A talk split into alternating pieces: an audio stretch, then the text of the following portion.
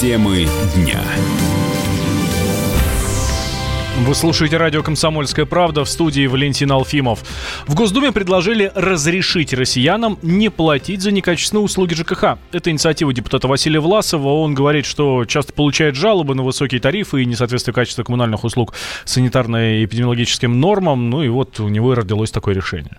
Мне, как депутату Государственной Думы, много поступает обращений от граждан, которые получают платежки за свет, за газ, за воду, при этом а, получают услуги ненадлежащего качества. Некачественные услуги в данном случае ржавая вода или грязная вода, или отопление не абсолютно не работает несколько месяцев, а за это приходит платежка. Я предлагаю за расчетный период отменить плату за некачественно оказанную услугу. В данном случае расчетный период это месяц. И, соответственно, если э, действительно имеет факт отключения образно горячей воды, как это летом бывает там, да, то за весь месяц я считаю, что люди не должны платить, потому что они заключили договор с управляющей компанией, как и, в принципе, везде в бизнесе, да, мы платим за какую-то услугу. Если эта услуга оказана некачественно, мы можем требовать возврата денег. Как это происходит в магазине за некачественный товар, здесь это происходит за некачественную оказанную услугу.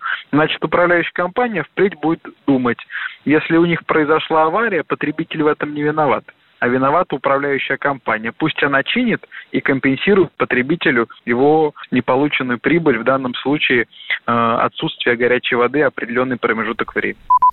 Председатель Московской коллегии адвокатов Игорь Скрипка отмечает, что доказать плохое качество услуг на самом деле не так уж и просто случаи, когда доказывали, что были оказаны ненадлежащего качества услуги в области ЖКХ, они уже имеют место. Просто перерывы там оказывались совершенно смешными, плюс э, обычно это длится длительный период. Нужно вызывать комиссию, нужно производить замеры, если это, скажем так, отопление, которое не такое теплое, как должно быть, это замеры и на, на входе в дом, и в самих батареях, поскольку нужно понять, что кто у нас допускает нарушения, в частности, это либо эксплуатирующая компания, которая занимается конкретным жилым домом или все-таки та компания, которая поставляет тепло. Если касается воды, то, в общем-то, тоже комиссионно можно сдать образцы воды, направить на какую-то определенную химическую экспертизу, определить состав. Если он опасен, в любом случае не соответствует качеству, то, да, проводится экспертиза, ее результаты могут стать основанием для, для перерасчета, либо, вот как предлагается в законопроекте, для полного отказа от оплаты.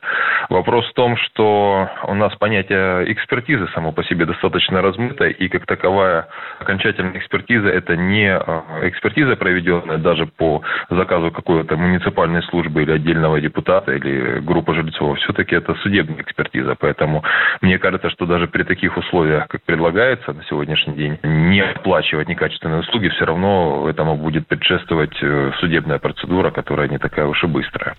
Ранее стало известно, что тарифы ЖКХ в следующем году больше всего вырастут в Чечне, а меньше всего в Ненецком автономном округе. Правительство России утвердило максимальные индексы повышения цен. Эта индексация пройдет, кстати, только один раз во втором полугодии. Экспорт подсолнечника из России может побить рекорд 2001 года. По итогам сезона объем вывоза может составить аж 500 тысяч тонн. Это нам пишет коммерсант. Резкому росту экспорта способствовал обвал цен на внутреннем рынке, который связан с рекордным урожаем подсолнечника.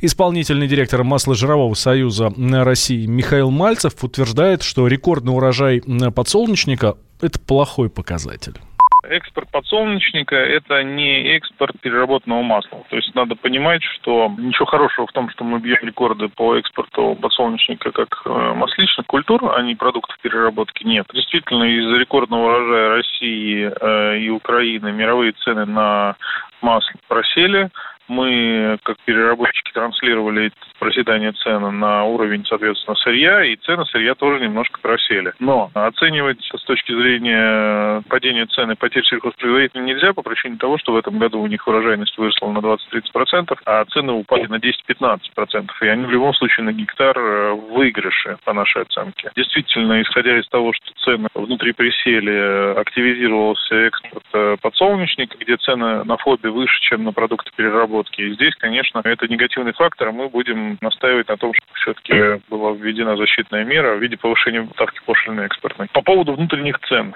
А, на сегодняшний день цены все формируются исходя из экспортного паритета, поэтому с учетом в целом падения цен, ну, я думаю, что они э, останутся или на том же уровне, или немного откорректируются вниз, потому что колебания цен на масло, оно э, находится там в диапазоне стандартного коридора, ничего глобального здесь нет.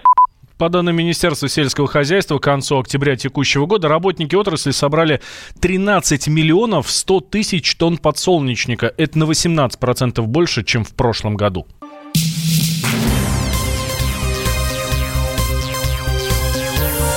Темы дня.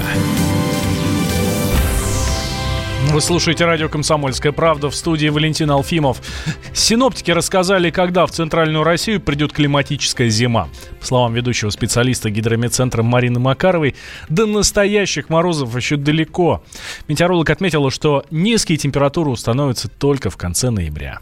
Температурный режим будет близок среднему многолетнему, но на положительном фоне, как мы говорим. То есть э, температура будет э, немного выше нормы, и количество осадков близким к норме. Здесь учитывается осреднение за 30 лет и переход температуры через 0 градусов, причем среднесуточная температура, это значит, что ночи будут более холодными, чем дни. Это происходит в среднем многолетнем в районе 10 ноября в средней полосе, а именно в столичном регионе. То есть где-то, может быть, на один-два дня на севере это будет раньше происходить, в Черноземье это наоборот. На два-три дня, может быть, позже метеорологи выделяют э, дополнительный сезон, это предзимье. И следующие критерии когда мы отслеживаем среднесуточную температуру, она переходит устойчиво через минус 5 градусов. Это тоже в климатическом расчете случается примерно через месяц, в районе там 10-15 декабря.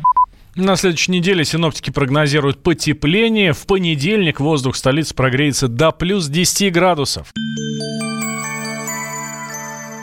Здравствуйте! Вас приветствует Мария Баченина. Я веду на радио «Комсомольская правда» программу о самом важном – о здоровье. Наша радиостанция объявила уже четвертую по счету премию «Клиника года». В конкурсе проверенным временем и профессиональным сообществом участвуют лучшие медицинские учреждения страны. Заявите и вы о себе, и о своей клинике. Рецепт простой. Наберите в поисковике «Клиника года», узнайте подробности, и премия ждет вас. Позаботимся о здоровье вместе.